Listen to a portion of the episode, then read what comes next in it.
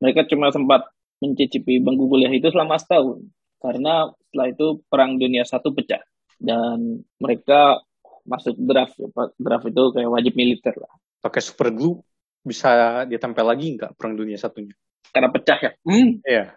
Nggak perang dunia satunya harus dibeli pak. Karena pecah kan berarti oh iya membeli. Membeli. Iya. Dan jawabannya dikirim berupa kertas sepanjang 120 cm satu ya?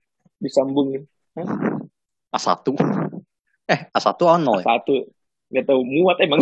A0 masuk amplop. Kan bukan A0 emang siapa yang bilang itu pakai amplop? Siapa tahu pakai burung oh, merpati. Ya Allah. Lebih-lebih lagi burung merpati pepanjang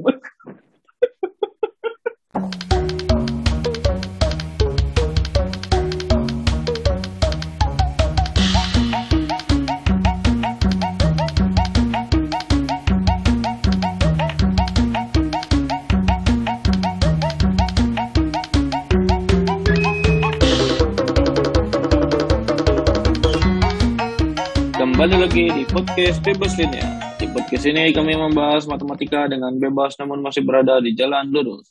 Yeah. Masih bersama saya Rizky dan partner saya Lauren. Nih hari ini gimana kabarnya? Setiap Sabtu capek mulu. Capek. Oh ya. Habis habis apa nih capeknya nih? Habis ke kantor polisi ngurus dik jari. Dik dik what? Hmm? Dik apa dik apa?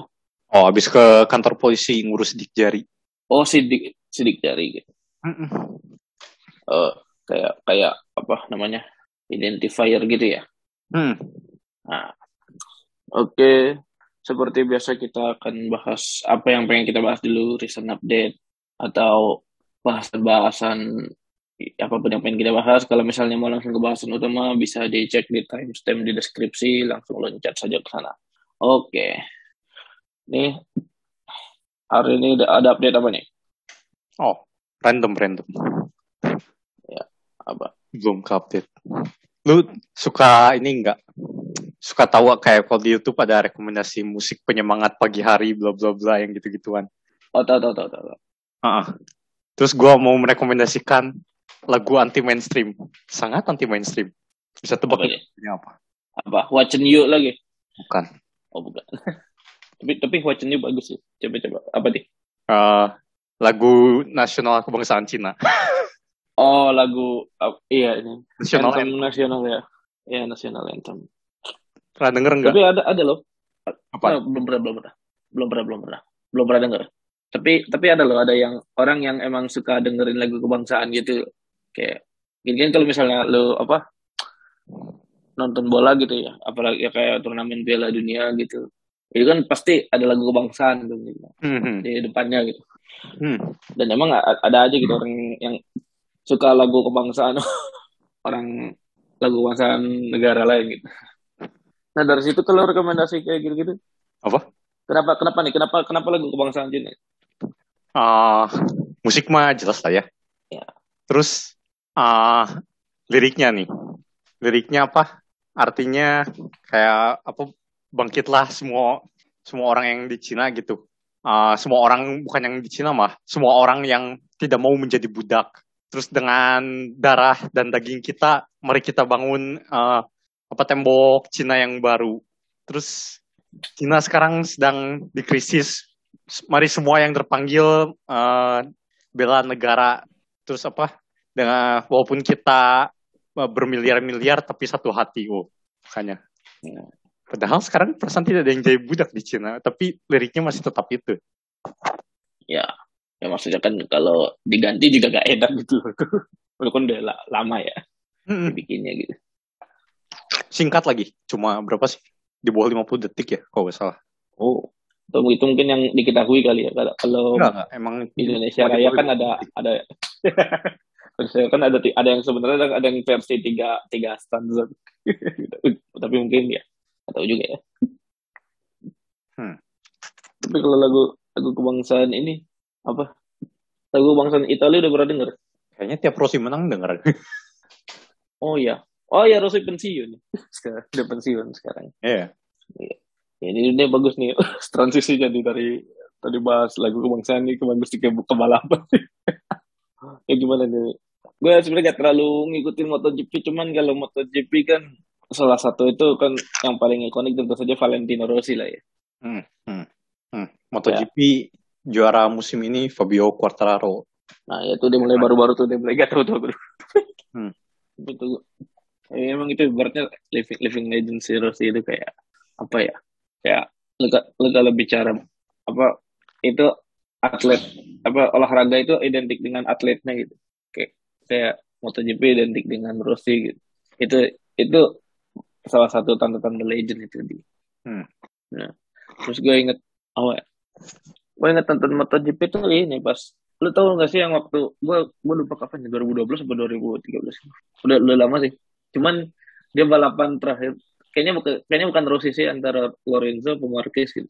Dia balapan terakhir terakhir tuh yang satu si si A ini udah unggul udah unggul nih. Terus tiba-tiba benar-benar di tikungan terakhir si B ngebalap. Lu tahu itu yang mana? Itu Rossi dah. Oh. Rossi Emang iya? sama iya? Marquez ya? Gue salah. Ah iya sama Marquez. Ya Marquez. Satunya Marquez. Ah ya Rossi sama Marquez itu. Oh itu Rossi. Hmm. itu gue ngerti gue nonton tuh. Cuman gue lupa siapa siapa. Itu di di Malaysia kalau nggak salah. Apa di di di mana sih? Apa di Qatar ya? Agak ingat itu. Oh, ya. Kayak gigil. Ya itu itu keren itu kayak kalau lap terakhir tuh udah bener-bener udah unggul udah unggul gitu terus udah banyak bener-bener tikungan terakhir. Iya yeah, terakhir doang gitu. Iya itu itu keren.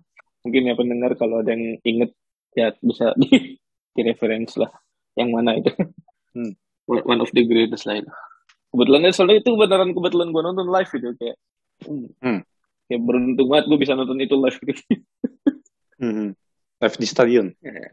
di sirkuit ya di stadion juga di, di TV di TV di TV dan somehow ya somehow salah satu olahraga yang lumayan populer juga kan di Indonesia MotoGP itu maksudnya hmm. di luar sepak bola gitu bahkan kayaknya kayaknya yang ini acaranya kalau gue bilang TV ya hmm. mungkin mungkin cuma kalah sama sepak bola sama badminton gitu Ya, ya kayaknya. Uh-huh. Ya, maksudnya ani animonya udah, udah sebesar itu gitu. Hmm. Dan kita baru bikin sirkuit gitu. hmm. Terus yang tau gak sih yang sirkuit Mandalika itu ada satu desa yang masih terisolasi di dalamnya itu enggak? Enggak. Ada gue lupa nama desanya apa lagi sih. Tapi ada desa satu desa yang masih ada di dalamnya gitu. Hmm.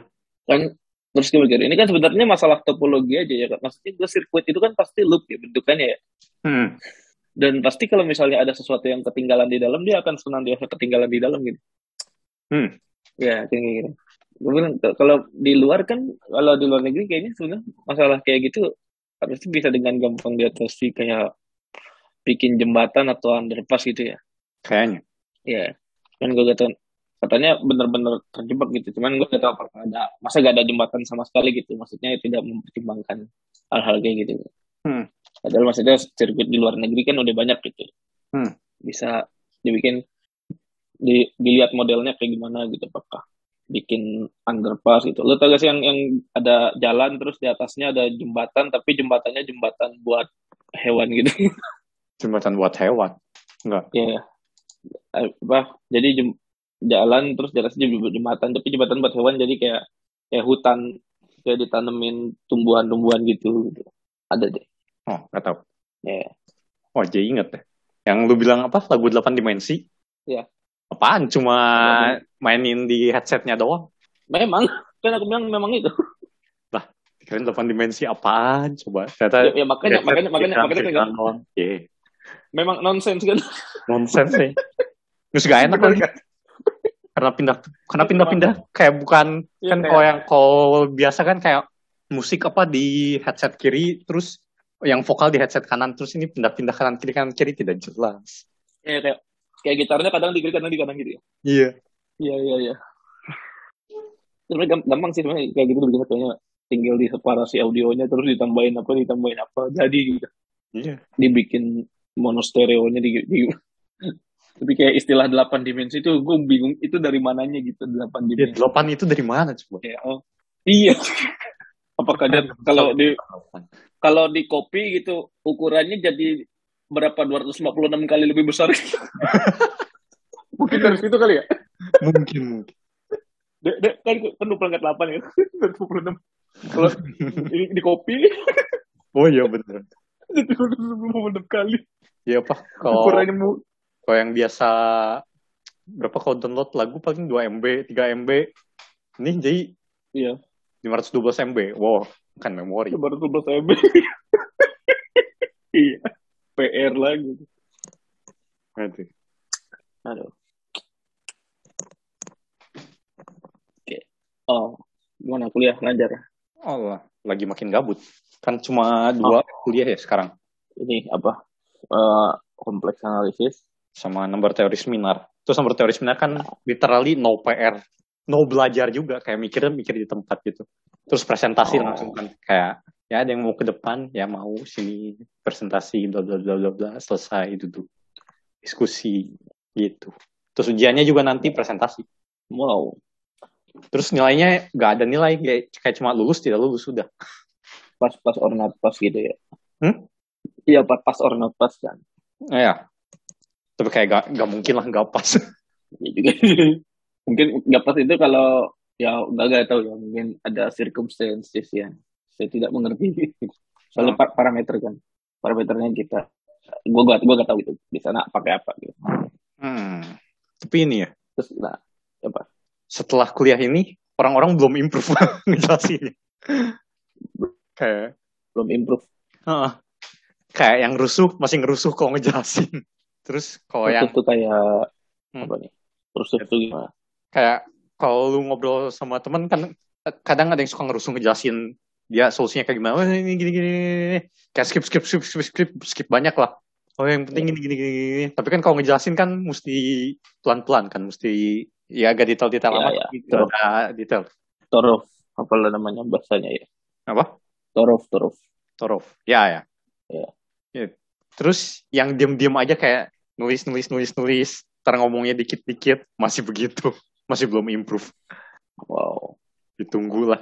Soalnya ini, apa, kayak yang majunya tuh bebas gitu. Kalau gak ada yang maju, kayak misal gue udah maju kebanyakan, terus gak ada yang mau maju, gue angkat tangan, ya tetap aja gue maju. Gak ada yang lain dulu gitu ya? Ya yang lainnya kayak ada yang mau maju, gak ada, gak ada, gak ada. Terus kayak ya udah gue volunteer maju juga. Kayak jadi apa yang bar kan kata dosennya tiap orang harus maju minimal dua kali. Nah ini nih masih ada ini yang baru maju sekali. Hmm. Ya gitulah. Ini gue penasaran yang satunya lagi nih. Gimana pendekatan kalkulus kubah banyak analisis kompleks dengan kalkulus kubah banyak gimana nih? Tahu nggak yang lebih mengejutkan? Apa? Ganti dosen. Wadaw, gak jadi dia lagi. Nah, gak jadi dia lagi ya? Jadi gimana nih? Apa? Jadi gimana? Gak, ya gak jadi yang sebelumnya kan? Ya. kayak kaget aja kayak tiba-tiba kita belum bahas winding number, belum bahas apa cycle homologus ke nol bla bla bla. Terus tiba-tiba yang dosen baru ngasih itu kayak kayak di kelas langsung kok loncat. ya. Gak, gak ada yang bilang itu Pak. Ini kan kita belum bahas ini, belum bahas ini gitu. Udah bilang bilang, tapi kan dosennya udah nyiapin ya gimana. Jadi kan tidak bisa mengubah yang sudah disiapkan pas ngajar.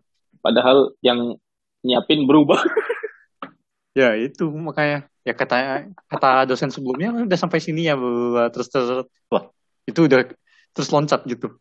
Terus akhirnya salah satu dari kita meng-email dosennya ya ini apa ada loncat. Terus ya ini catatan dari dosen sebelumnya ya catatan kuliah yang yang kita catat sendiri maksudnya. Bukan catatan kuliah yang dari dosennya. Soalnya dosennya nggak ngasih. Terus bla bla bla bla bla, oh oke katanya ya minggu depan ya buat kuliah minggu depan saya baca dulu catatannya biar gak loncat bla bla bla. Tapi baik kok yang ini juga orangnya kayak eh, ya dosennya kayak mau kita bilangin gitu kayak ya ini loncat ya ini kita kurang mengerti bla. oh oke nanti saya perbaiki. ya bag- bagus lah sebenarnya. Tapi tapi ini out of curiosity ini kenapa kenapa kenapa tiba-tiba diganti nih? Gak tahu kita gak ada yang tahu. Oh gak tahu. Oh ya udah. Tapi standar lah kuliahnya. Eh, maksudnya materinya ya walaupun kayak tiba-tiba apa dari dari KPB bukan belajar dari bilangan kompleks tapi KPB-nya udah ber, buat buktiin teorema integral Cauchy udah aja kesannya kompleks terus Hmm, ya. Hmm. Kalau kuliah gue makin ke sini makin banyak tugas. Tugasnya numpuk di akhir memang. Kenapa numpuk di akhir? Ya, karena Karena karena ngasih tugas. Oh, Iya. Enggak karena selama ini ujiannya tuh kan sebenarnya agak agak telat karena nungguin yang baru datang. Ujiannya tuh baru baru beberapa minggu lalu gitu. hmm. Jadi tugas ngasih tugas tugas gitu di terakhir-terakhir semua. oh tugas. Kirain tugas Ya, satu tugas-tugas. biasa.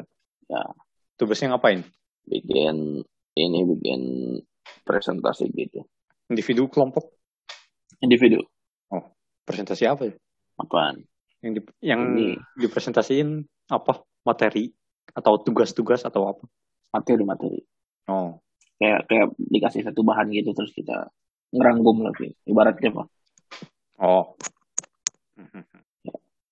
Tidak merakit Arduino, tidak merakit Lego. Oh, bukan.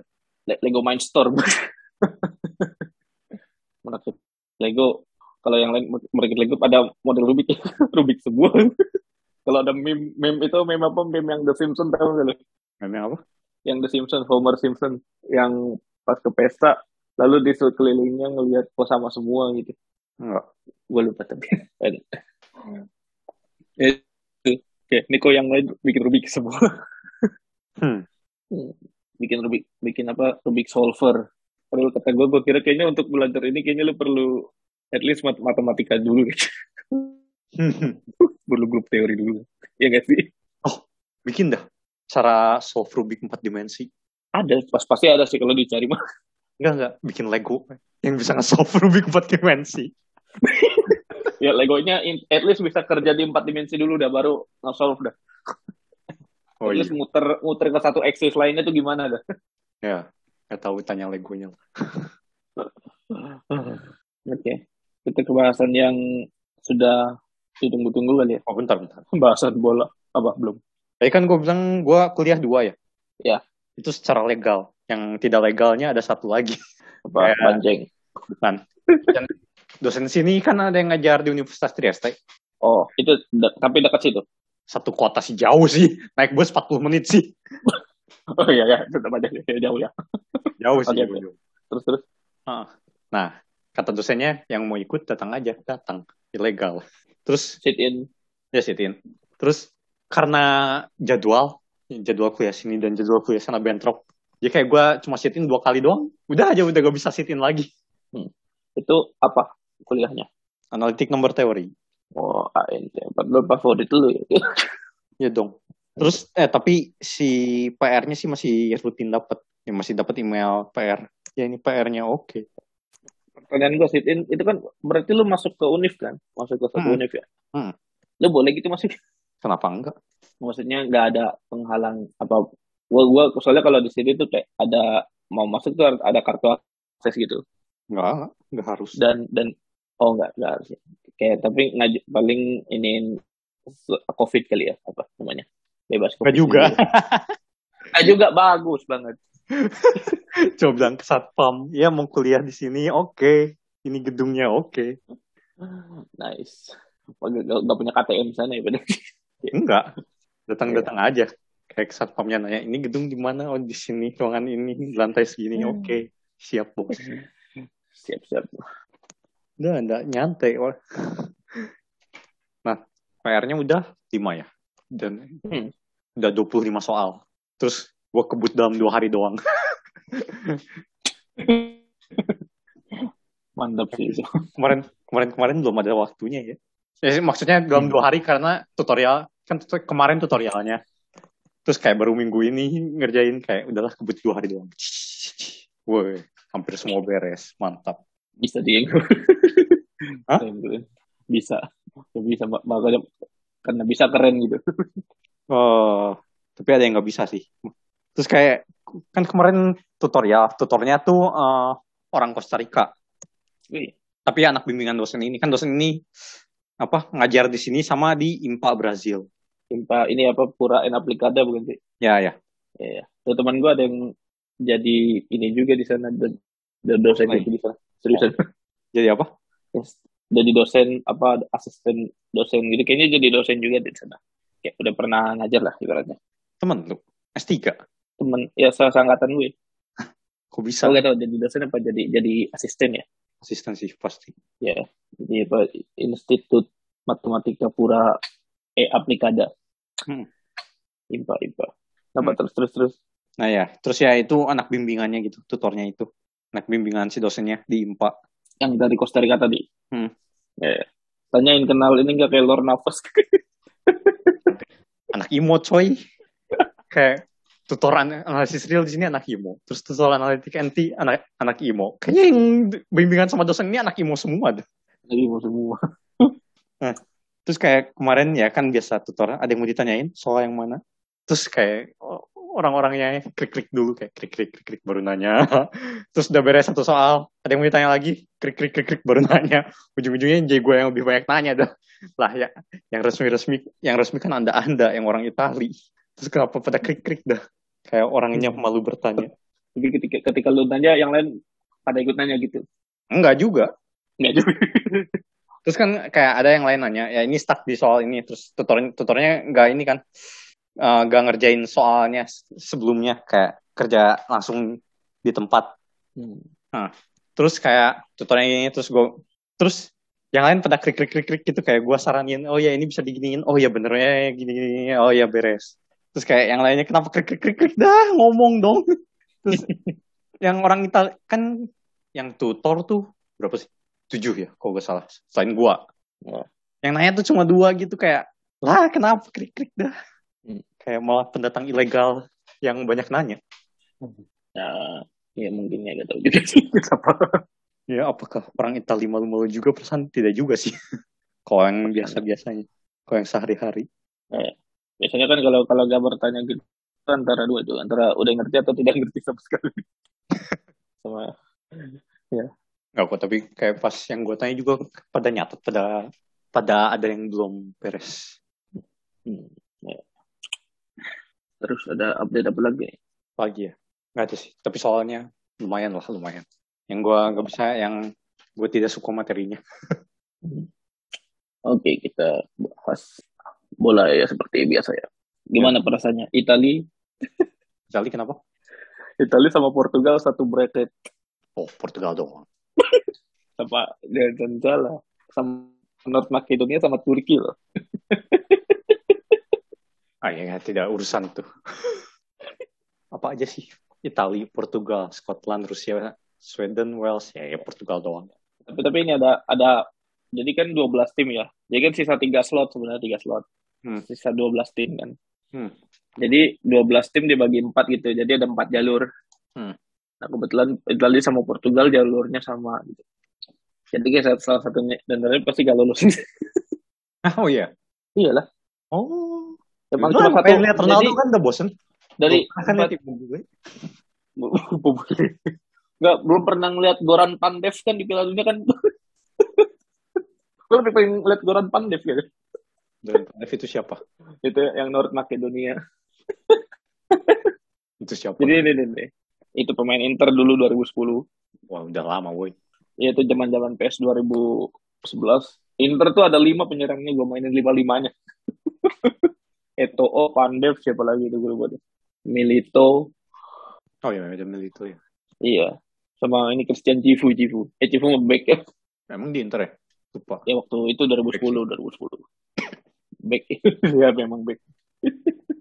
Ya, tapi itu salah satu dari intik eh, integral. Italia sama Portugal pasti gak lulus. Salah satu. dan bisa bisa aja dua-duanya gitu. Karena karena Ya, ya, ya. cuma, lucu sih. cuma satu yang kalau dulu kan lucu ketika lolos Turki gitu, North Makedonia kan ya. Enggak lah, Turki yang lolos lucu sih. Kalau North Macedonia sih masih oke lah di Euronya. iya iya. Itu itu dia yang menarik tuh jadi gak ada libur nanti di itu sih Eh, tapi udah udah udah udah nggak di IPTV juga ya pas Piala Dunia Bulan apa? Hah? Bulan apa? November pasti ada setahun lagi bener-bener setahun lagi abis ini Oh iya. dari sekarang Ya bisa jadi sudah tidak di Italia. Ya. Hmm, hmm, hmm. Ya udah ngapain ngapain lihat Ronaldo bosen kan? ya mending lihat ini apa Mary Demiral sama Hakan Calhanoglu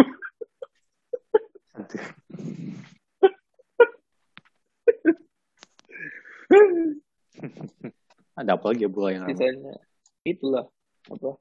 Podading Mangole. Hah? Podading Mangole. apaan? Podading Mangole Ah, terus? sudah diganti. Hmm?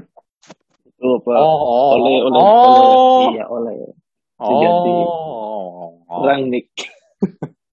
Ya lama-lama ntar semua klub Premier League pelatihnya pelatih Jerman dah. dari Jerman. Ya. Jerman Jerman bagus sama bikin sistem pelatihnya bagus. Hmm. Dan iya Rangnick itu guru-guru besarnya klub, guru besarnya pelatih pelatih Jerman ibaratnya. Hmm. Jadi kayak men- menarik. Terus selanjutnya apa? Arteta out. Arteta nggak tahu Arteta sekarang tuh masih masih bagus-bagus, Bag- masih lumayan bagus ya Arteta. Apa apa? Ah, resultnya bagus. Hmm, hmm. Boleh, boleh. Eh terakhir sih kalah sih Liverpool tapi ya udahlah Liverpool. Ya Liverpool. one one of the greatest team right now gitu. Hmm. Yang menarik nih, yang menarik gimana? Barca optimis lolos ke 16 besar Liga Champions nggak? Enggak. Coba kali ya sekali-kali main di tempatnya Sevilla gitu ya. Aduh, menggalau sih. Kayak, apakah mending lu, lu di Europa League sampai final atau lu di Champions League tapi gugur di 16 besar? Ya makanya kalau kalau di Champions League ya jadi runner up susah juga tuh. Iya. Kita ketemu kayak Chelsea kayak gitu gitu. Hmm. Chelsea Man City ya dan ya emang belum kuat gitu kan itu itu kata gue sih gue kata ya kayak dan lawannya juga Bayern kan abis ini kan Ya, habis ini Bayern sih. Tapi Bayern bisa ngepur sih. Bayern Kalau mau. Kalau ya kali gitu Tapi kan ya kalah. Singapura ngepurnya Bayern gitu Ya kan bisa aja pakai lapis dua semua. Tapi kan ya kali. jadi kayaknya, kayaknya ba- masih bagusan lapis dua Enggak lah. Kayaknya Itu udah lama nggak sih? tapi, Kayak, bahkan bahkan Pernah. kayak seri seri aja belum tentu loh kalau Benfica menang tuh kan iya. Eh, tapi Iya. udah lama gue gak lihat kayak tim yang udah auto lolos terus pakai lapis dua. Kayak terakhir kayaknya yang Guardiola deh yang berani gitu. Iya iya juga ya. Emang jar- jarak nggak tahu juga ya. Mungkin stake-nya beda kali ya. Kalau mau maksudnya Champions League itu kan kalau duitnya apa kalau menang ada duitnya gitu. Oh, tapi Guardiola berani dah.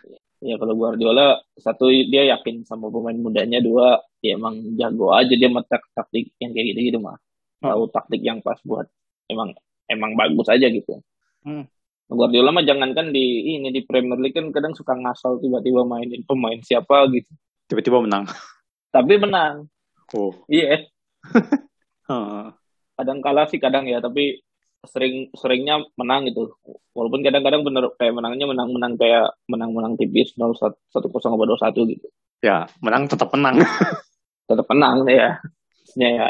Ya, tapi jar- jarang emang kayaknya yang yang ngasih pur gitu Iya. Kecuali ya tergantung juga sih tergantung oh ini apa Apa? MU 2012 tuh Oh, udah pernah. pasti lolos di empat pernah pernah kayaknya pas pas empat, empat laga pertama udah pasti lolos udah pasti lolos udah pasti juara grup Terus itu dua laga terakhir terakhirnya pakai sih dua. Ya. Oh, kalah dua-duanya kayak nggak apa-apa sih. Tapi kayak, ya iya kayak yang penting dua-duanya. pemain lapis duanya ada ada pengalaman. iya iya itu musim-musim terakhirnya Sir Alex tuh Oh. terus yang di babak 16 besar ketemu Madrid Hmm. Madrid Nah. waktu itu jadi peringkat dua soalnya kalah Oh. kan Madrid sampai yang sampai oh enggak enggak Madrid tuh yang kalah sama Dortmund 4-0 4-1 gitu yang ujungnya sama Lewandowski 4 gol Hmm. tahu nggak yang itu Enggak. ya enggak yang Mad- kan Madrid Dortmund terus sebelahnya Bayern Bayern Barcelona Barcelona agregat 7-0 kalah tuh Agregat 7-0 kalah. ya sama Bayern Ter- terakhirnya tuh itu Oh. Tapi udahlah atau sebenarnya saya nggak terlalu ngikutin bola ya, soalnya nggak nggak bisa nonton juga di sini kalau bukan Bukannya kalau bisa. bukan bajak membajak kalau Oh, bukan bajak oh, membajak Oke, oke. yang ya, karena gue belum gue belum tahu gue belum nyari tahu cara nonton di sini Enggak ada yang masuk TV sini tuh.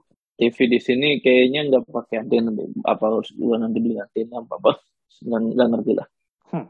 tapi kayaknya nggak kayaknya mending malam minggu saya habiskan buat baca baca daripada lihat live score aja kayaknya sudah cukup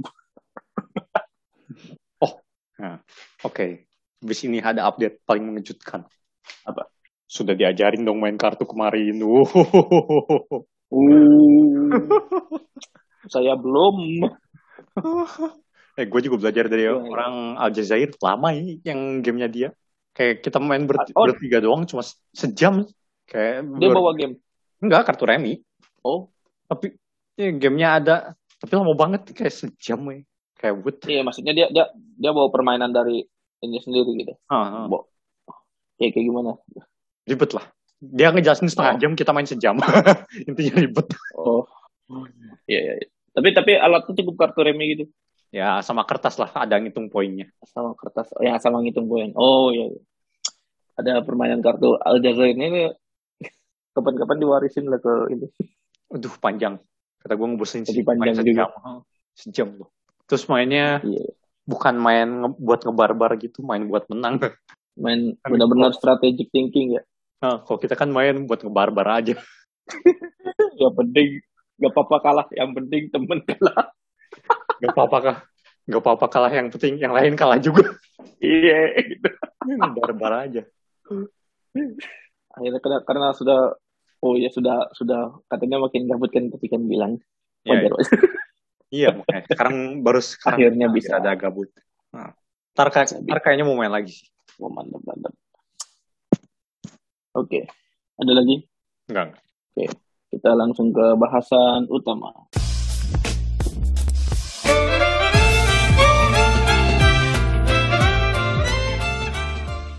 Ini hari ini kita mau bahas apa nih? Kita mau bahas matematika di bawah radar. Tapi bisa dibilang juga matematika di balik jeruji sekarang. Jadi ini eh, kita kasih kredit dulu ya buat thanks buat ini Ed Tuan Juliano di Twitter ini ngasih ide matematika di balik jeruji ini. Jadi ceritanya ya matematika matematikawan yang menghasilkan eh, yang, yang pernah di penjara dan menghasilkan karyanya di balik penjara. Hmm. Ya, ya kita tahu lah jeruji atau penjara adalah tempat yang disediakan untuk menghukum pelaku kejahatan. Hmm. Ya, beberapa matematikawan yang akan kita bahas ini sudah pernah merasakan dinginnya sel penjara, namun masih bisa menghasilkan karya dari dalam sana. Ada siapa aja nih? Mm-mm. Jadi ada Andre Bloch, Andre Weil, sama Christopher Havens. Oke deh. Oke nih. Yang pertama nih, tadi ada Andre Bloch. Hmm. Beliau lahir pada 20 November 1983 di Besançon. Cara bacanya gitu ya. Lu yang lebih ngerti Prancis. Ini kayaknya 1883 nggak sih? Ya 1883 ya. Di Zangkong. Ya te- DC-nya keriting gitu. Hah? Gitu ya tulis. Ya C-nya keriting kan. Kayaknya keriting, tapi ya Bezang, Bacanya Bezangkong. gimana? Besankong. Ya. Bezangkong. Kayak kayak Z. Besangkong. S-nya itu kayak rada rada Z. Bezangkong. Besangkong. Perancis. Mm-mm. Beliau adalah anak tertua dari tiga bersaudara. Hmm. Nah, adiknya yang nomor dua, Georges, Georges Bloch, lahir kurang dari setahun setelah beliau lahir. Nah, Hmm. Lalu, Jadi dua-duanya nih masuk di kelas yang sama. Ketika mereka melakukan persiapan untuk memasuki tempat sakral Ecole Politeknik. Nah, waktu mereka di kelas yang sama itu, George lebih unggul dari kakaknya dalam urusan akademik. Nah, dan lebih parahnya lagi unggulnya nih kalau pakai sistem ranking, George ini ranking 1, Andre ini ranking terakhir. nah, tapi Andre ini masih bisa masuk nih akhirnya nih ke Ecole Polytechnique Hmm. dengan mengikuti tes lisan. Jadi dia meng- meyakin Ah. meyakini pembimbingnya sini untuk kita tes lisan aja ya. gitu. Enggak, enggak. Jadi gini, sistem Apa? di Prancis tuh dari dulu sampai sekarang sam- masih sama. Eh, temen gue yang Aljazair pernah mau daftar ke Prancis juga kan. Nah, jadi Iya. ada yang namanya prepa. Pernah di apa sistem Prancis tuh kayak TPB. Kayak kalau mau masuk univnya itu mesti tes kimia, fisika, matematika, terus ada lagi lah yang lain. Gue lupa. Nah, habis jebol itu baru tes yang jurusan. Tes jurusan ini ada dua, ada eh, tulis, ada lisan. Nah tulisnya ini kayak sistemnya bagus tapi kalau dilakukan menyeramkan. Jadi kayak ini empat ronde. Jadi kayak lu sejam ya, sejam satu ronde, beres, beres ngerjain, kumpul, sejam berikutnya Dikasih dikasih soal yang baru itu bergantung pada soal ronde sebelumnya. Jadi kayak lu mesti ingat soal di ronde sebelumnya tuh kayak gimana. Oh, dan seterusnya sampai beres. menarik. Menarik, menarik. Mm-mm. Terus, terus. Itu tes tulisnya. Tes lisannya, lu dikasih cuma satu soal, tapi susah banget gitu. Kayak, kalau belum pernah lihat soalnya, hampir 100% gak, gak mungkin bisa ngerjain soalnya di tempat. Jadi kayak, dikasih satu soal, 30 menit mikir, presentasiin. Nah, terus, apakah kalau lu bisa ngejawab soal dijamin lulus? Tidak. Apakah kalau tidak bisa jawab soal lisan dijamin tidak lulus? Tidak juga. Jadi, bisa aja lu ngejawab hmm, soalnya bener, tapi kayak terlalu menghafal solusi. Itu gak lolos. Tapi bisa jadi lu gak eh, solve soalnya, tapi ide lu kayaknya brilian gitu, kayak buat jurinya.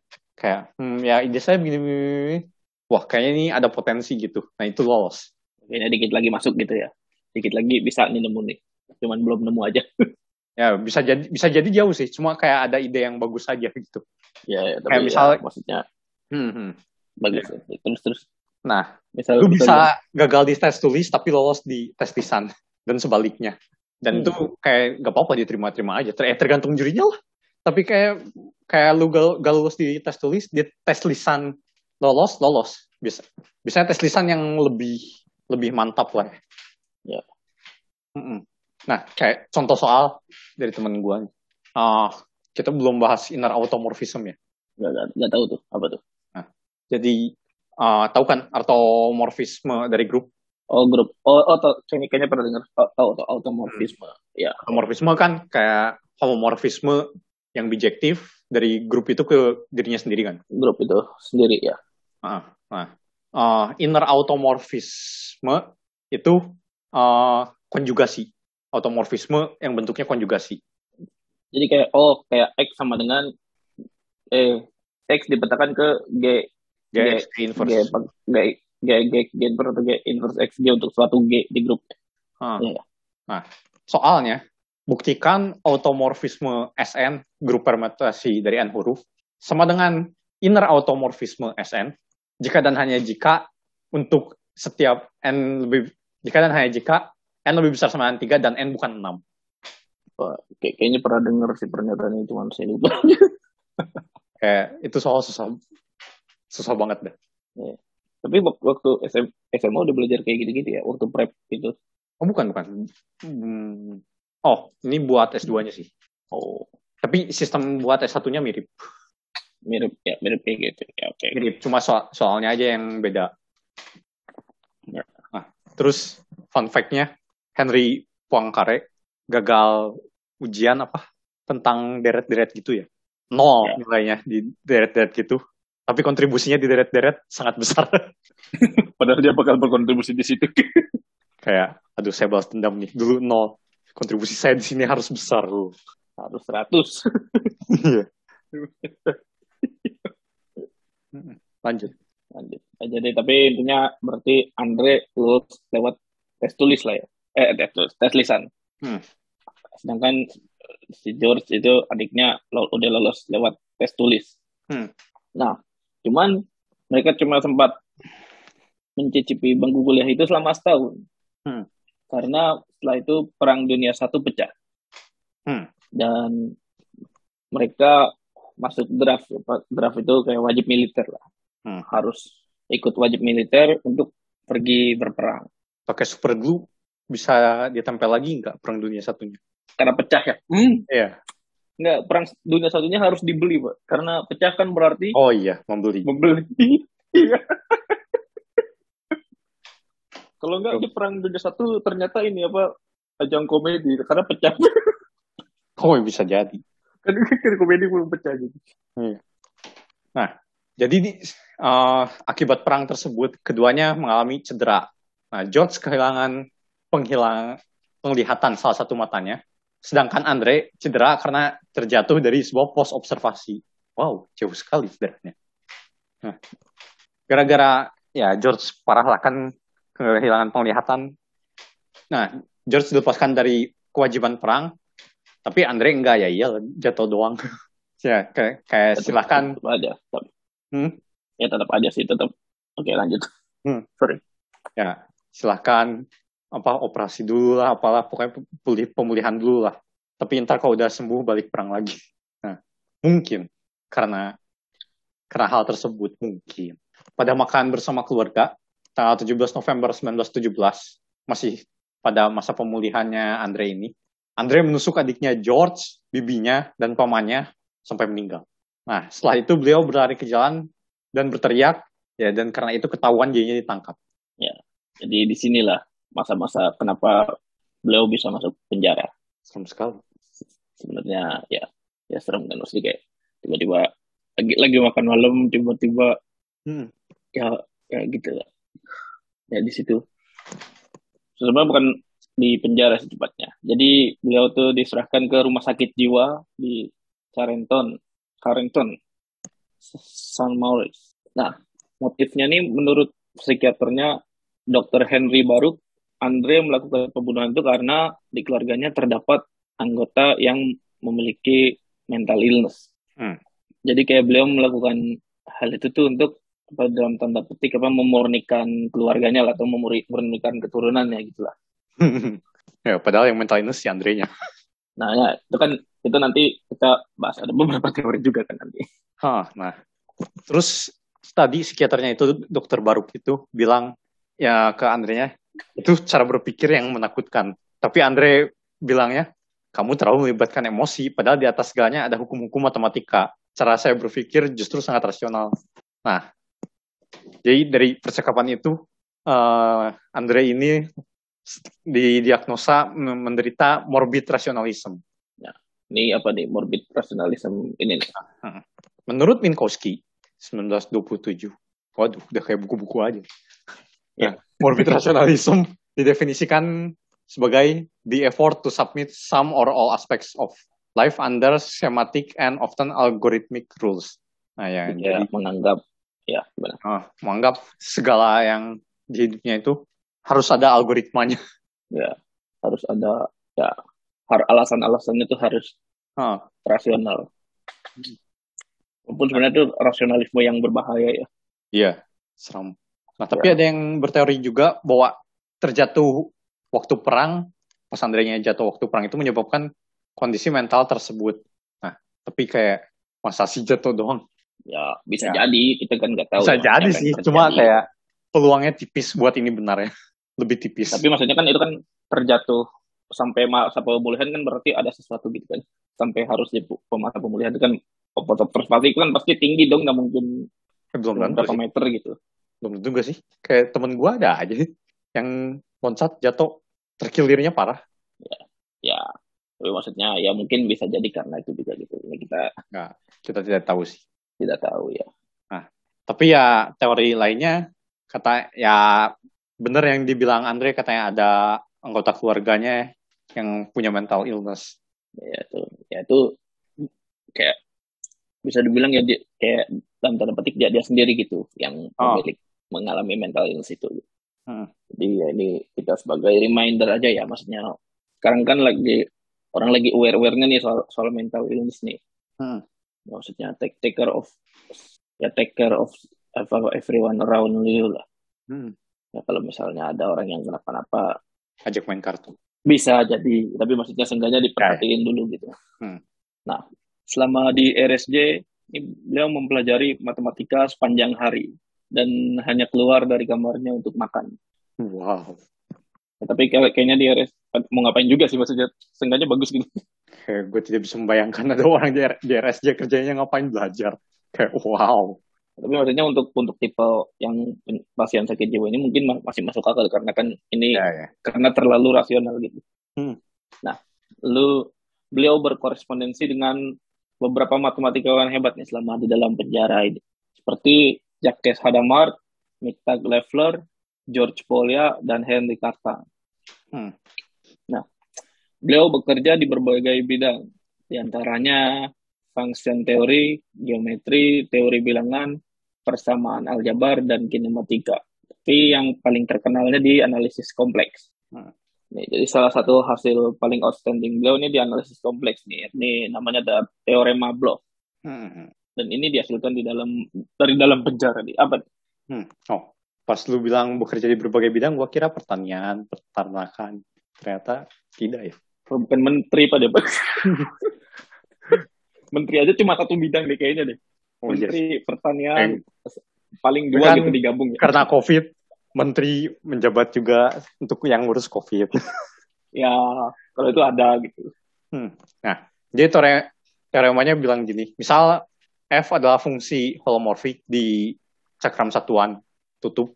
Jadi cakram satuan tutup adalah semua Z bilangan kompleks sehingga modulus atau panjang vektornya kurang dari 91. Ya, kalau digambar lingkaran. Lingkaran uh, si tepi lingkaran sama dalam-dalamnya. Nah, terus misal uh, F ini memenuhi f aksen 0 sama dengan 1. Nah, maka ada cakram berjari-jari B dan sebuah fungsi analitik G di cakram tersebut. Nah, si cakramnya ini bisa jadi pusatnya nggak di nol. Sedemikian sehingga F komposisi GZ sama dengan Z untuk setiap Z di cakram yang berjari-jari B. Nah, B di sini disebut konstanta Bloch dan yang informasi yang diketahui sampai sekarang cuma B ini lebih besar dari 1 per 72, tapi kita nggak tahu uh, nilai eksak B-nya ini segimana. Apakah si 1 per 72-nya ini bisa diimprove atau tidak. Hmm, ya. Jadi ini bentar gue mau nanya dulu. Ini berarti sebenarnya intinya kayak kalau misalnya punya fungsi holomorfik terus turunan di nolnya sama dengan satu gitu ya. Hmm. Itu berarti fungsi ada suatu region berupa disk itu tadi yang regionnya lebih besar dari 1 per 72 sehingga dia ini ya dia punya inverse gitu ya ibaratnya Maya. Ya. Dia punya inverse lokal di situ. Hmm. Ya ya. Uh, ada cerita menarik nih dari Hadamard sebagai salah satu penulis jurnal yang pernah dikirimi tulisan Bloch. Katanya tulisan Bloch, I will kill you. Enggak dong. I will find you and I will kill you. Nah, katanya enggak gini ceritanya. Katanya suatu hari Hadamard ingin mengundang Bloch untuk makan malam. Waduh. Tidak belajar Hadamard ini dari yang sebelumnya. Nggak sabar karena kan kita belum tahu. Ya, maksudnya dia tidak trauma ya dengan kejadian yang menimpa keluarga Bloch. Nah, Ya. jadi mengundang makan malamnya ini karena terkesan dengan ya tulisan-tulisannya tulisan matematikanya lah. Namun Bloch menulis karena keadaan yang tidak bisa saya kendalikan, saya tidak bisa menerima undangan tersebut. Dan akhirnya Bloch menawarkan Hadamard untuk mengunjunginya. Nah, pas Hadamard mengunjungi Bloch ini, lah Hadamard kaget karena Bloch ini ada di rumah sakit jiwa. Kayak, lah kok ada orang jago matematika di rumah sakit jiwa ya? Ya, karena emang nggak tahu dia tuh kan. Makanya dia Iya. nggak makan malam karena dia nggak tahu dia itu udah Iya. pembunuh. Hmm. Gitu. Dan uh, Bloch ini cuma nyantumin alamat 57 Grongde Rue. Di jal- jalan Grongde nomor 57 di Saint Maurice. Nah, pada pada surat-suratnya itu gak pernah nyebut kalau itu alamat rumah sakit jiwa. Iya. Bloch juga selalu nih nulis tanggal suratnya itu 1 April. Padahal nulis suratnya bukan 1 April, gak, gak, gak harus 1 April. Gak tahu kita kapan dibuatnya, pokoknya tulisannya 1 April aja. Ini extended April Mop namanya. Oh iya. Orang Eh, April Mop ada udah selesai ini masih satu April. Siapa tahu April Mop itu yang di rumah sakit jiwanya. Iya. April Mop. Terus kan ya zaman dulu kan belum ada Google Maps, jadi kita nggak tahu nih. Kita teman nih siapa Andre Blo, 57 Grand Rue. Oh iya. Kita Belum kita nggak bisa ya. nggak bisa dicek dulu nih. 57 Grand Rue nggak nggak bisa Sherlock gitu kan, nggak bisa di, Iya. di Google Map. Ini ini apa? Rumah sakit jiwa. Kalau sekarang mah nggak bisa kan. Sekarang oh ini udah tahu nih rumah sakit jiwa nih. Atau mungkin kayak sekarang sudah canggih. Iya. Soalnya dulu kan nggak tahu itu apaan gitu. Itu bisa jadi kayak rumah biasa gitu. Ternyata sakit jiwa. Gitu. Mm-mm. Nah, lalu kisah menarik lainnya nih pada masa pendudukan Jerman di Prancis. Nah, beliau kan Yahudi juga. Beliau ini menggunakan nama alias seperti Ren Binaut, Rene Binaut, dan Marcel Segon. Ya, Hmm. tentu saja untuk menghindari Nazi. Jadi dalam men- menerbitkan tulis-tulisannya pakai nama samaran gitu lah. Hmm. Ini dulu masih masih sering ya sih, kayak gitu gitu. Hmm. Ya. Nah, lalu pada akhir hidupnya beliau dilarikan ke rumah sakit Saint Anne, Saint Anne karena menderita leukemia. Hmm. Dan pada akhirnya beliau wafat pada 11 Oktober 1948. Hmm. Nah, beberapa saat sebelum meninggal, beliau dianugerahi Becquerel Prize oleh Academy des Sciences. Hmm. Nah, ada fun fact menarik gak nih? Mungkin yang gua nggak cantumkan di sini. Tolong bedakan Andre Bloch sama Spencer Bloch. Iya ya. Soalnya ada matematikawan lain, uh, Spencer Bloch, terus kerjaannya bukan analisis kompleks variabel sih, di kompleks geometri sih. Ya tapi ada kompleks-kompleksnya juga. Iya. Ya. Ada juga. Terus ada juga Andre Bloch, komposer. ada, ada, ada. Serius ada, ada. Ya. Hmm, itu juga. Ini apa Bedakan. Ya. ya. Kan kalau nyari apa-apa di Wikipedia kan ada pasti ada disambiguation gitu. Tuh ada yang namanya sama. Uh, not yang not to be confused with siapa ya? Ya ya ya. gitu. Aduh. Ya. ya tapi gitu lah. Justru malah produktifnya pas di rumah sakit jiwa. Iya. Kayak mantap. Lalu ada siapa lagi nih? Kita ke hmm. profil selanjutnya. Tadi kan udah disebut yang kedua Andre juga beda nama belakang Andre Weil. Nah, ya. Andre Weil ini lahir pada namai 1906 di Paris dari keluarga Yahudi. Adik perempuannya namanya Simeone Weil adalah filsuf terkenal.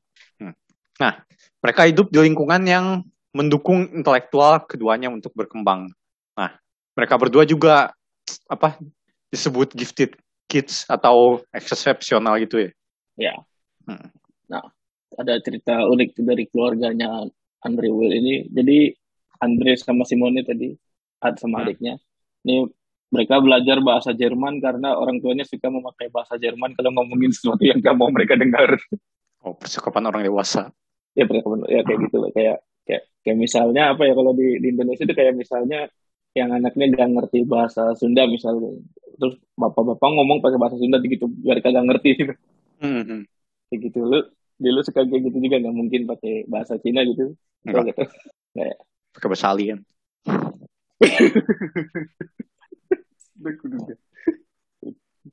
Aci tapi wow tapi itu ya biasa per, mungkin percakapan orang-orang hmm. percakapan ya gitu yang nggak gak enak kalau didengar sama anak-anaknya. Nah, terutama Andre Well ini ber, berbakatnya di bidang matematika. Hmm. Kalau tadi kalau tadi adiknya lebih ke humaniora kan jadi filsuf dan gitu-gitu. Nah, untuk mengembangkan matematikanya Andre Well ini beliau dimentori oleh Jacques Hadamard. Jadi Jacques sudah berkena, sudah berurusan dengan dua orang Andre. Untung sesama Andre ini tidak kontak. Untung ya. Jadi beliau dimentori oleh Jacques Hadamard dari usia 15 tahun. Hmm. Nah, beliau berhasil masuk ke Ecole Normale Superiore. Ayo beda tadi Ecole, Ecole-nya beda. Nah, Ecole kan bahasa Prancis sekolah. Eh memang beda juga sih. sekolah. Iya kayak kayak college ya sebenarnya kan. Apa apa kayak gitu ya? Apa? Kayak college apa lain? Enggak, memang udah univ. Oh ya. Jadi beliau berhasil masuk ke Ecole Normale Superiore pada usia 16 tahun dan lulus apa sarjana ya pada usia 19 tahun. Hmm. Nah, lalu tapi masuk ke Ecole Normale Superiore tidak bersama Ole. Iya. Karena Ole sudah out. Yeah. Jadi ek dong. oh iya benar.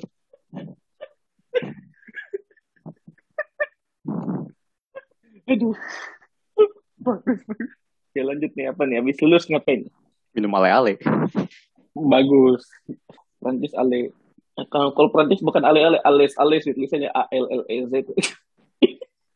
Yeah. Z masih dibaca nggak sih? Z apa S? Nggak tahu. Kalau Z, kalau nggak salah. Ada ini. Ya. Kadang masih dibaca. Ada al kalau S gak dibaca. Ale le bleu, gitu kan. Ale le ah. bleu. Hmm. Le bleu kan timnas Prancis ya. Ale le bleu. Hmm. Pakai Z singkat gue. Oh iya. gue gak inget. Oh, iya. Bisa jadi lah. Boleh, boleh. Oke. Okay. Nah, beliau kemudian melancong ke berbagai negara, sayangnya tidak ke Indonesia, untuk berdiskusi mengenai matematika karena menurut beliau Perang Dunia Satu ya dari 1914 sampai 1918 telah memusnahkan pemuda Prancis yang mengerti tentang perkembangan matematika terkini pada zamannya. Yeah. Nah, beliau melancong ke Italia dan Jerman. Aduh, kok gak ketemu ya? Jauh ya, ini tahun berapa? Terence belum lama ini ke Italia loh. Cuma beda kota ya. Sedih. Iya, ya. Uh, Terence Kongolo juga kita Terence Kongolo. gak sih. Siapa? Eh gak tau. Pemain bola. apa apa udah udah gak udah enggak ya? Tau. Tahu. ke mana ini ke Universitas degli Studi dell'Insubria. Oke. Okay. Kenapa gak ke Trieste? Ke Trieste mestinya. Padahal ke pantai semua ya. Santai. Hmm. Nah, di perantauan beliau, beliau menemukan generasi baru yang meneliti tentang aljabar. Nah, jadi kembalinya ke Paris, beliau pun menulis tesis yang berjudul Arithmetic of Algebraic Curves. Ya. Lalu fakta lainnya nih selain matematika, beliau juga tertarik ke berbagai bidang juga, seperti pertanian. bidang pertanian. Udah kepake itu Jogja. Enggak, ke bidang seperti bahasa, bahasa dan sastra ya, terutama ya. Hmm. Jadi kayaknya mungkin mereka ada bakat di situ juga, walaupun adiknya yang memang lebih ke humaniora ini. Hmm. Jadi bahasa dan sastra Latin, Yunani, dan Sanskrit. Nah ini juga nih, oleh karena itu beliau sempat juga mengajar di Universitas Muslim di Aligarh, India. Jadi mhm. sempat ke India juga nih beliau. Nah, lalu pada masa lalu pada masanya di University of Strasbourg, eh, ini setelah dari India itu kayaknya. Di Strasbourg ini beliau bertemu Henry Carta. Untuk membahas bagaimana cara mengajar kalkulus. Hmm. Jadi menurut mereka buku-buku yang digunakan saat itu judulnya Trade the Analyst. Judulnya Trade the Analyst ini yang bikin Gorsat. Enggak, Trade. Mereka Trade Trade ya. Ya. Itu dibaca. Dibaca kalau Prancis eh itu dibaca. Oh iya. Kayaknya ada ya gue lupa dulu saksin Trade the Analyst. Trade, trade the Analyst. Trade, ya. hmm. Trade the Analyst oleh Gorsat. Hmm. Ini menurut mereka bukunya ini kurang memadai. Jadi mereka berencana untuk membuat bahan ajar kalkulus dan analisis. Nah, ini nantinya akan melahirkan kelompok matematikawan yang bernama Nicholas Bourbaki. Ini di oh, episode 14 ya. Ya Nicola Bourbaki. Ini di episode 14 ya bisa kalian dengar cerita lengkapnya hmm. tentang Nicola Bourbaki ini. Nah, jadi pada 1939 Perang Dunia II pecah. Aduh, mesti dibeli lagi. Sering amat. Iya. tolong jangan ada perang dunia tiga kalau pecah belinya mahal zaman sekarang belinya mahal iya nah jadi pas uh, mulai perang dunia dua beliau dan istri beliau ya ya masa istri orang lain sedang berada di Finlandia saat itu dan beliau menolak kembali ke Prancis untuk wajib militer nah tapi apesnya beliau ini ditangkap oleh polisi Finlandia yang mencurigai beliau sebagai mata-mata Soviet Salah satunya karena ada surat berbahasa Rusia yang ditulis oleh Lev Pontragin, matematikawan juga, yang menjelaskan tentang riset matematikanya.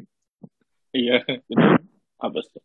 Oh, ini ngomong soal istrinya sebenarnya ada yang menarik ya. Istrinya kan kita pernah bahas juga tuh ya waktu itu. Yang mana ya? Istrinya, istrinya apa? Istrinya Andre ini asli Oh iya ya. Iya kan? Hmm bisa ada, jadi ada temennya Ren the Poste sebelumnya nikah sama istrinya juga hmm. istrinya Andre sebelumnya gitu terus cerai dan akhirnya direbut sama Andre Well itu cerita hmm. cerita di Burbaki itu nah tadi karena ketahuan menyimpan surat bahasa Rusia hmm. kasihan ya itu oke okay. ya nah karena itu beliau dideportasi dari Finlandia dan dikirimnya ke Swedia dulu, lalu dikirim ke Inggris dan akhirnya balik juga ke Prancis. Nah, dan karena kabur itu beliau ditahan. Ya, kan nah, ya kayak kewajiban militer ya. Oh, nah gimana nih habis ditahan nih? Ya, kondisi beliau di penjara ya pada awalnya memprihatinkan. Namun lama kelamaan membaik seiring beliau bisa berkomunikasi dengan keluarga dan koleganya. Hmm. Bahkan bisa pada akhirnya nanti diperbolehkan menerima buku dan paper di tahanan. Hmm. Nah, selama Pak Andre Well di tahanan inilah beliau menulis salah satu karya terbaiknya, hipotesis hmm. Riemann pada kurva atas lapangan hingga. Hmm. Nah, salah satu kawannya bahkan Pak Diudion ini dia anggota berbakti juga nih. Pada awalnya ini menurut surat nih ber, menurut surat saya bersimpati atas kejadian menimpa ini. Hmm. Tapi lama kelamaan kok saya ngiri kok kamu bisa kayak kayak gitu di, tah di balik tahanan iya soalnya itu masterpiece sangat sangat masterpiece lah ya. Iya. Ini ribet ya kalau Ya, kita beliau- jelasin Riemann hipotesis atas kurva lapangan hingga. Oh, Soalnya bentuknya kalau dilihat di Wikipedia jauh beda kan sama hi- hipotesis Riemann yang biasa kita tahu. Nah itu Iya. tuh sebenarnya tidak jauh beda. Jadi setelah simplifikasi bla bla bla bla bla, bla, akhirnya nyampe ke bentuk itu.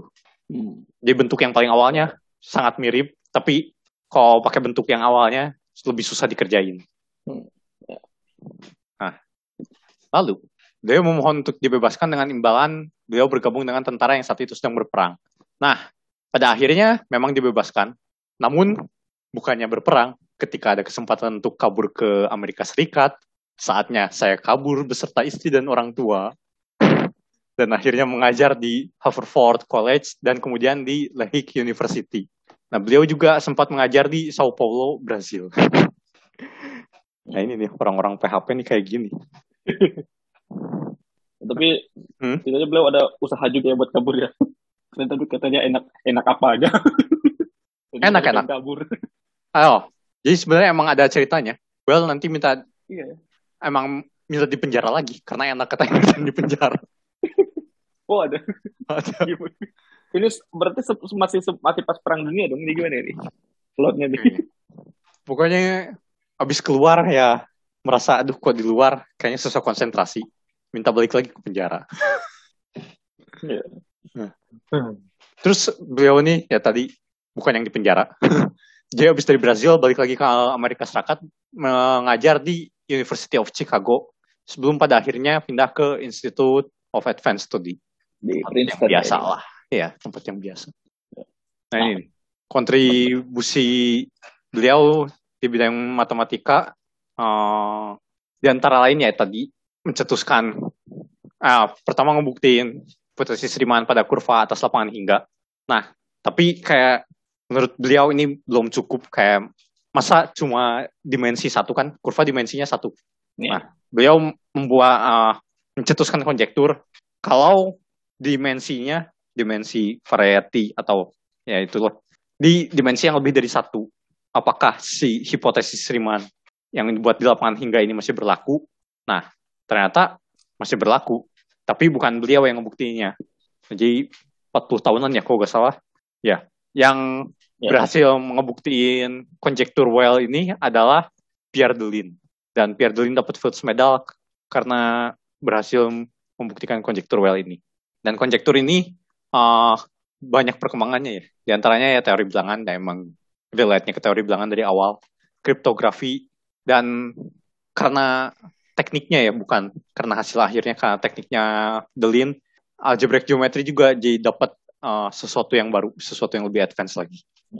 Nah, selain itu beliau juga mencetuskan penggunaan lambang O dicoret, yaitu lambang himpunan kosong, ya untuk melambangkan himpunan kosong. Jika yang biasanya apa kurung kurawal tapi gak ada apa-apa di dalamnya kan Kurung buka, kurung tutup, kurawal gitu ya. ya nah tapi ya beliau adalah ini males nulisnya soalnya kan lu pernah lihat gak sih apa Oh iya, challenge tahu tahu tahu. Ya, ya. tulis yang kurung itu kurawal iya kurung kurawal di komputer kurung kurawal tulisan tangan wow apa itu kurung kurawal komputer kan rapi ya. ya kurung kurawal tulisan kurung tangan kurawal- eng. Iya, tulisan tangan. Iya, iya. Itu ada tuh yang di Twitter, ada kayaknya di Instagram lu tau gak sih yang akhir ini kan ada yang apa? Nah. Variasi nama panggilan gitu, variasi nama panggilan terus sampai ada yang bilang hati-hati nih kalau variasi nama panggilan. ya ya Kayak gitu gak sih? itu emang kan ya, kalau kalau Kalau- sesuatu yang mengekspos informasi pribadi hati-hati lah ya itu hati-hati itu jangan menginfos informasi pribadi. Cuman kalau tulisan kurung kurawal awal. Tidak mungkin tidak impos. Ya, terus terus. Ya itu, itu, itu. Tapi itu ada juga variasinya apa apa yang bikin gue gue gue gue gak tahu nama persisnya apa ya. Apa siapa nama nama nama fiturnya apa gitu. Cuman cuman ada yang bikin kayak gitu juga. Tu- tuliskan apa? Zeta. Zeta gitu. Kalau nggak tulisan kurung kurawal yang kiri kadang yang kiri bagus yang kanan tuh kurung strike iya kan nggak simetris gitu iya iya Iya, Bapak Andre Welly keren ini. Udah lah, lang- langsung O aja dicoret. Ya. Cek. tulisan kalian saya tidak bisa ada yang tidak bisa baca udahlah kayak kalau mau dicoret semua bisa baca Iya, udah. Iya. Charlie tahu yang susah pasti Patrick lagi ini. Iya. Dia bikin lingkaran susah. Serah, serah. Gak nyampe dia lingkaran. Enggak lah. ya, ya. Terus ya kontribusi di matematikanya sangat banyak. Apa kayak beliau juga yang nyetusin Adele ring, ideal ring. Adele. Is Oh. on me. Tapi ya ringnya udah dicabut ya, udah cerai. Ah, iya. Ya bener kan? Ya benar tulisannya tulisannya tulisannya Adele kan benar. Adele kayak penyanyi itu. Iya. hah. Ya, tapi ringnya udah dicabut sama Adele. Iya. Iya. Baru-baru ini bikin bikin album kan. Hmm. Terakhir 2011. Nah terus juga ya beliau kayak foundingnya Borbaki, terus ngerjain chef theory, ya pokoknya banyak lah kontribusinya, kebanyakan mau. Dan walaupun apa ya di teori bilangan ada, tapi rasanya lebih banyak di aljabarnya ya. Ya maksudnya ke algebraic number teorinya, bukan number teori yang analitiknya. Hmm. Nah, dan beliau nih wafat pada di Princeton pada 6 Agustus tahun 1998. Dan sebagai bentuk penghormatan, sebuah asteroid yang ditemukan oleh Observatorium Saint Sulpice pada tahun 2004 diberi nama 289085 Andre Weil. Nah, ya. Nah, Sampai dia dia jadi nama asteroid ya. Hmm. Udah, udah kayaknya. Oh, gue ada. Apa deh? Jangan pernah baca buku Basic Number Theory Andre Weil. Penipuan. Kenapa kenapa kenapa? Basic Number Yang Theory tidak bab 1 periodic number. Oke, siap, basic. sangat basic ya. Ya, so- itu tapi katanya buku yang ini ya apa? Jadi dia tuh kalau nulis tuh konsisten gitu. Misalnya pak lo lambang P di satu bab artinya ini gitu. Iya. Lambang P di bab lain tuh artinya ini juga. Lo ngerti nggak? Iya. Nah, terus karena dia kan dia pak kan maksudnya number teori ya, dia pasti pakai Hmm. banyak variasi simbol gitu. Hmm. Katanya sampai kehabisan lambang Yunani, kehabisan lambang Yoi, kebanyakan apa, simbol di bukunya. Ibrani. Iya, lambang fraktur lah. Ada yang skrip itu tau nggak yang kayak Iya, ya. kayak email kayak email kayak kayak gitu gitu tau kan logo email Ya, kayak gitu gitu Bener. bener Ki. katanya sampai saya pakai karakter apa lagi ya karakter Jawa belum dicoba Nah, aksara Sunda juga belum. Ya belum belum dia belum belum belum kenal Sunda kali. Kalau kalau udah dikenal dipakai juga itu. Yakin. Oke, lanjut. Ada siapa nih terakhir? ada Christopher Heavens. Ini lumayan baru ya. Kata tadi kan di abad 19 sampai Abad 19 20 Iya. an Hah. ya. ini lumayan baru. Karena beliau di beliau pada 2011 beliau didakwa 25 tahun penjara di Washington karena pembunuhan bahkan ini sebenarnya kayak di, di Wiki- Wikipedia-nya dia ini saya belum nemu. Hmm. nah di dalam sel penjara nih. Di, di dalam sel penjara beliau memutuskan untuk belajar matematika khususnya kalkulus dan teori bilangan untuk memperbaiki dirinya. Jadi beliau dapat pencerahan lah ibaratnya di dalam penjara itu. Ceng, kamu harus belajar matematika. ya ya mungkin ya. Ya bener-beneran kayak, kayak bisa datang dari mana aja gitu Iya, iya. Tapi gue aja ingat cahaya lampu yang Mr. Bean. Ceng, look jatuh Mr. Bean. terus gue tapi nungguin yang terakhir itu kalau Mr. Bean kan kadang terakhirnya suka ada lagi kan Hmm. lampunya gitu terus naik kisep Nah, ya. Terus beliau nih mengontak jurnal Annals of Mathematics, kayak jurnal paling top di matematika. Dan meminta informasi untuk berlangganan. Kayak, hah, kok bisa?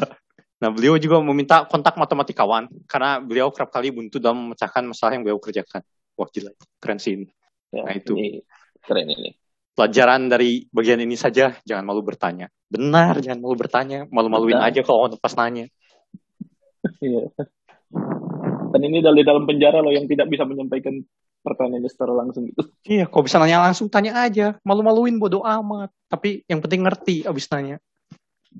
Nah, Ya. beliau pun dapat kontak seorang matematikawan Itali. Wow. Umberto Ceruti. Yang bekerja di University of Torino, Italia. Cuman pada awalnya ya maksudnya tiba-tiba ini siapa nih ngontak nih mungkin kayak orang yang belum dikenal gitu yang mungkin ya baru kenal matematika karena ada yang udah ngerasa snob gitu.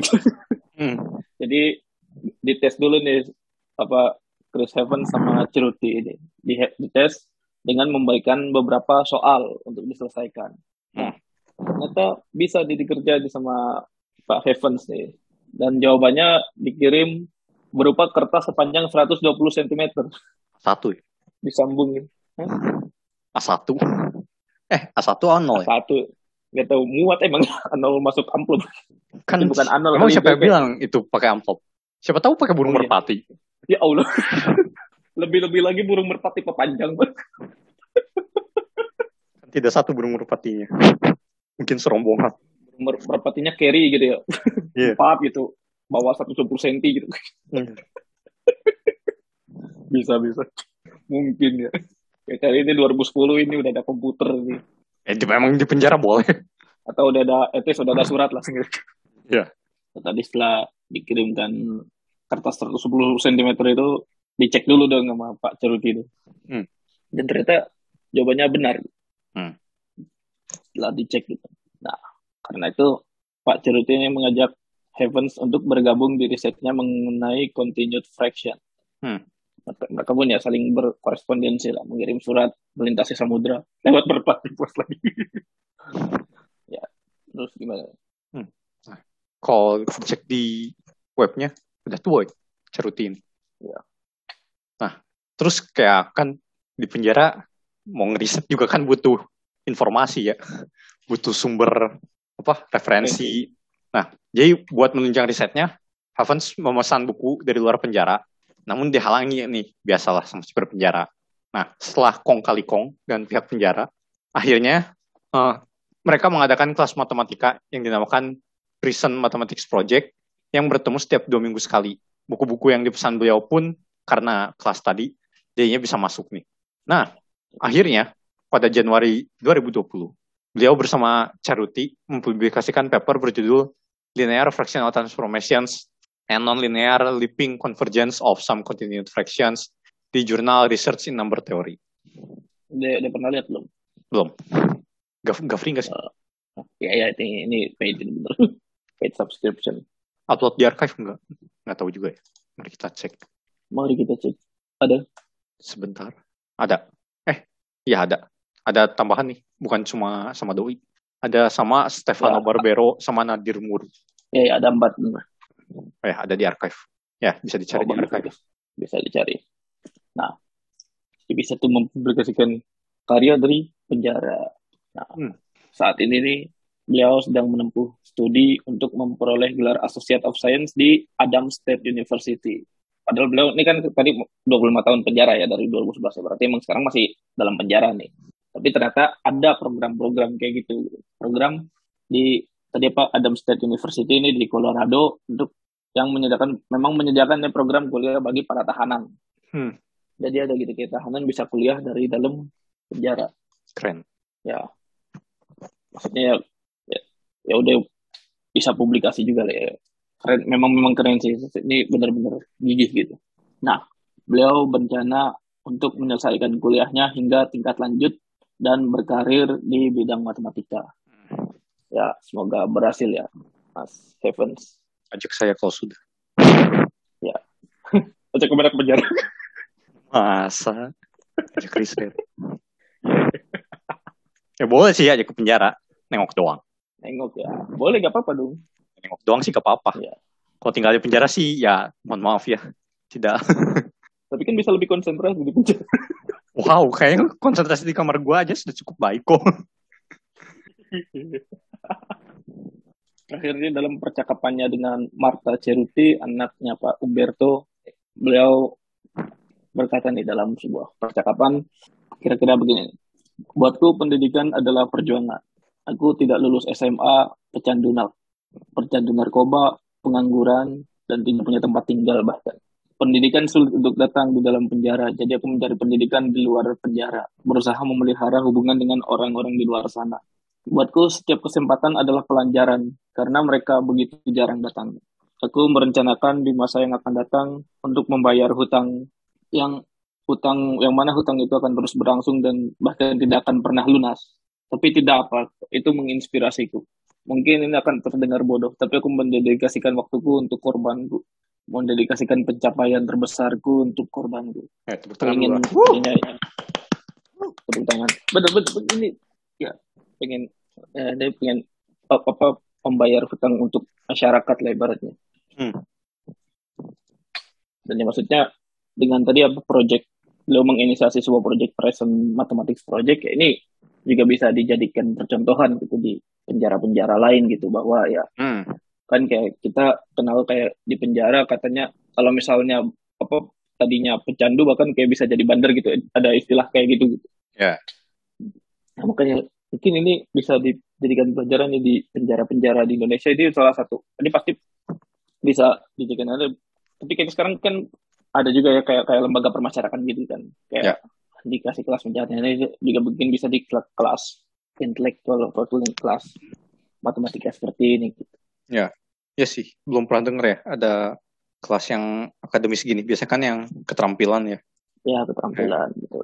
Bikin apa, bikin apa. Ntar kalau sudah keluar dari penjara bisa usaha apa. Hmm. Ya, Ya. Tapi ya yang gini juga harus ada lah. Karena kita tidak tahu orang-orang minatnya apa. Kalau ada orang yang minat kayak Havans ini yang minat di pendidikan terus tidak terfasilitasi kan sayang. Ya, siapa tahu nanti Goldberg itu kan dari luar penjara kan keren itu. Keren. Bisa jadi. Iya, Siapa yang tahu? tw- twin prime gitu. Nah, dari bukan dari dalam penjara. Wah, iya lah. Siapa yang tahu? Kan konsentrasinya bisa lebih total. Ya, mungkin. Ya, tapi konsentrasi terlalu tinggi juga tidak baik. Butuh hiburan juga. Ya, ya. Iyalah. Ya. Ya, jadi ini Pesan moral. pesan moral tentu saja ya. Kalau dari saya ya, ya tentu saja pesan moralnya ya, ya manusia memang tempatnya salah gitu dan yang dan hukuman yang diberikan pada manusia memang harus dihukum sesuai dengan perbuatannya gitu. Cuman ya kalau misalnya sudah kejadian ya itu kan udah kejadian ya what when what can we make the best out of it gitu. Mantap. Pesan moral dari saya. Ya. Kalau mau konsentrasi ke penjara. Enggak lah. Pesan moral sih dari yang terakhir sih. Yang Heavens ini mantap sekali. Ya ini benar-benar. Maksudnya bahkan kayak gak lulus SMA gitu. Hmm. Dan yang eh, apa peneliti, saintis, matematikawan yang berkualitas bla bla bla dan seterusnya itu bukan ditentukan dari bakatnya, tapi dari dedikasinya. Kayak Heavens ini Nice. kayak ya udah mati-matian aja bodo amat kayak makanya gue tidak terlalu suka tes IQ kayak ya kayak dibata- dibatasi dengan IQ lu bla bla bla. Bodo amat kayak mau IQ-nya berapa mati-matian aja. Iya. Mm-mm. nah tapi jangan terlalu mati-matian. Karena kayak ya gue juga ngerasain apa dua bulan dua bulan gak nonton komedi bla- bla- belajar terus ternyata otaknya tidak berjalan dengan baik gitu. Setelah nonton komedi jauh lebih baik Lu suka nonton komedi juga di mana nih? Penasaran. di YouTube lah Kayak stand up komedi gitu apa gimana? Tonight Show Oh, Tonight Show. Tonight Show-nya Vincent. Hah. Oh iya iya tahu. tahu. Terus nonton kartun juga. Kayak Bernard Bear, SpongeBob. Iya, iya. Serius. Kayak terlalu terlalu serius juga tidak baik. Kayak butuh penyeimbangnya. Kayak justru abis nonton komedi, seminggu mimpi ngerjain matem terus. Sebelumnya tidak. Serius. Bagus bagus. Baru tuh bisa kayak gitu. Iya.